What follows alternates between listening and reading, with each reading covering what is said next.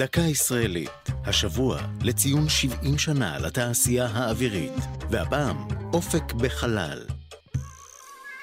בכל כמה דקות חולפים הרחק מעל ראשנו עצמים התחתיים, שאת דרכם התחילו פה בארץ, במפעלי התעשייה האווירית. מסלול הלוויינים עובר גם מעל ארצות עוינות, ומצליח לצלם במקומות ששום ישראלי לא יכול לדרוך בהם. תחילת המיזם בראשית שנות ה-80.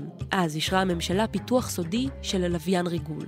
התעשייה האווירית מונתה להוביל את המיזם, ובספטמבר 1988 שוגר הלוויין הישראלי הראשון, אופק אחת. הלוויינים הראשונים בסדרה היו לווייני ניסוי, שלא החזיקו מעמד זמן ממושך, אולם לאחר שבע שנים ושני שיגורים כושלים, שוגר לחלל אופק שלוש, לוויין הצילום המבצעי הישראלי הראשון. בהמשך פיתחה התעשייה האווירית את לווייני התקשורת עמוס, וכן לווייני צילום בטכנולוגיית מקאם, המאפשרת צילום בכל תנאי מזג אוויר, ביום ובלילה.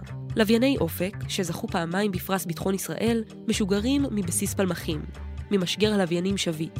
גם הוא בפיתוח התעשייה האווירית. את סדרת לווייני אופק המשיכו לווייני הצילום ארוס, והשנה שוגרו לחלל הלוויינים ארוס דור שלישי ואופק 13. זו הייתה דקה ישראלית על התעשייה האווירית ואופק בחלל. כתבה אביב פוגל, ייעוץ אבי בלסברגר, הפיקה פרח בר גולדפרב.